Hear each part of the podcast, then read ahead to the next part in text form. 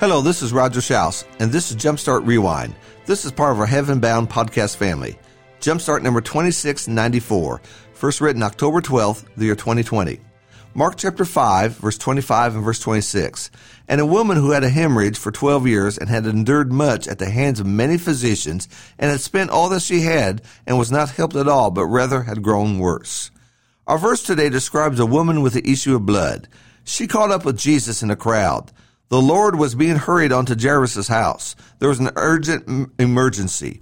It was a 911 moment. The little 12 year old daughter of the synagogue official was dying.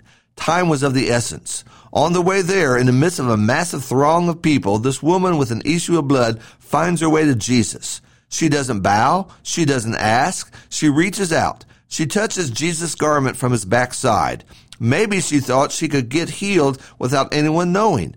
Maybe even Jesus wouldn't know. Silent, quiet, she touches. She believes she can be healed. She must have heard others talk about the miraculous healings. Just a touch. She did, and immediately she was healed. Immediately the text tells us that Jesus knew. He turned. She's discovered. She falls to her knees, scared, embarrassed, and afraid. The Lord doesn't scold her. He doesn't even rebuke her. The Lord doesn't shame her. He talks. A conversation takes place. He calls her daughter, one of the very few times Jesus ever used that word. As Jairus' daughter slips into eternity, Jesus is having a conversation with another daughter. Both are important and both need him.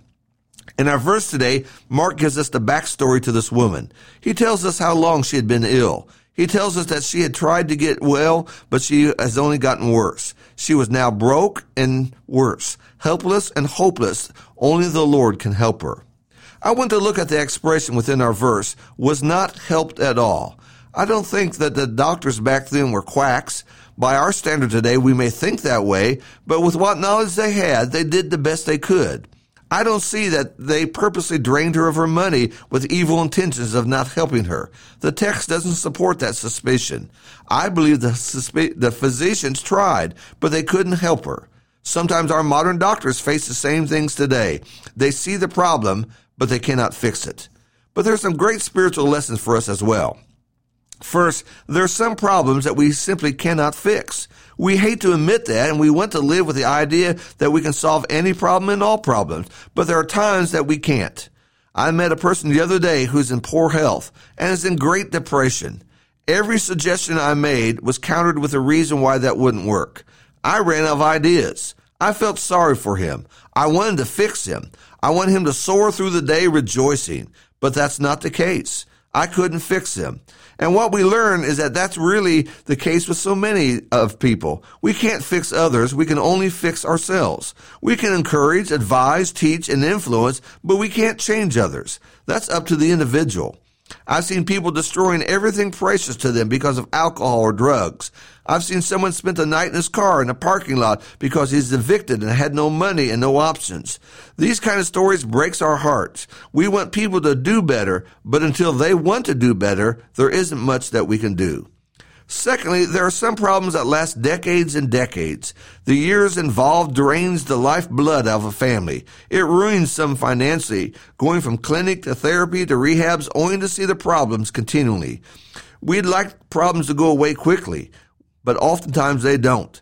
In our passage, the woman had the issue of blood for a dozen years. Weak, anemic, unclean, socially, and now broke. Her problem remained. Don't you think she prayed daily, if not hourly, for her health to return?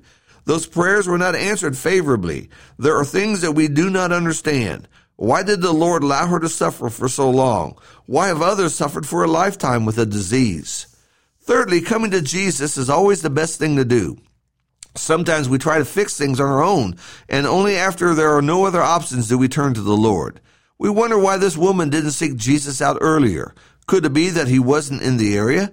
Could it be that she hadn't heard about him up to that point? Could it be that she thought the next doctor would be the one to heal her? The song, Does Jesus Care, ought to remind us of how important it is to seek the Lord. Even in suffering, the Lord is there. Even through those dark, long valleys of death, the Lord is there.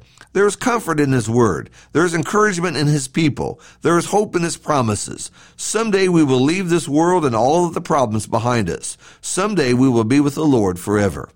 And finally, it's hard for us to understand what others are going through. I can read this passage and pull some great lessons from this, but to know what's like to stand in her shoes, I don't. To know what's like to bury a child, I don't. To know what's like to have a prodigal who refuses to come home, I don't.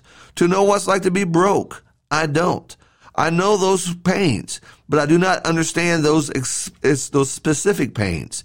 My pain may not be your pain, but we both can understand pain. I don't have to walk in your shoes in order to understand that I need compassion and prayers and love for you and you for me. My heart can be touched and even bleed for you, even enough that we understand each other. Our fellowship is made up of hurting people. On a Sunday, we gather together and we see the smiles and we see everyone dressed nice, but so many of us are hurting. We see them by their walkers, their canes, and their slowness. Some you never recognize the pain. Some, like the woman in our passage, try to keep things secret. But a hurting people find comfort in the great physician. The Lord knows, the Lord cares, and the Lord can comfort. Jairus needed Jesus to come quickly to his house. His little daughter was dying. The woman with issue of blood also needed Jesus. I may think that I need Jesus more than you do. My needs are more important than your needs. I ought to come first before you. How easily the Lord could have told this woman to wait here, go heal the little girl, and then come back. If this woman had been ill for 12 years, another hour wouldn't make much difference. But Jesus didn't do that. She was as important to the Lord as was the synagogue official. The woman had nothing to give the Lord except her heart. It's easy for us to get things backwards and to think that your problem is really no problem at all.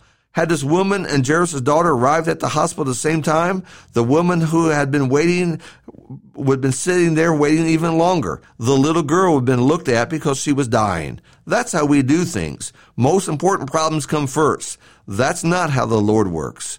And what a powerful, powerful reminder to all of us that we need to be there to help one another. We need to do what the Lord wants us to do, to be compassionate, to be encouraging, and to have a fellowship that helps one another. Thank you so much for listening.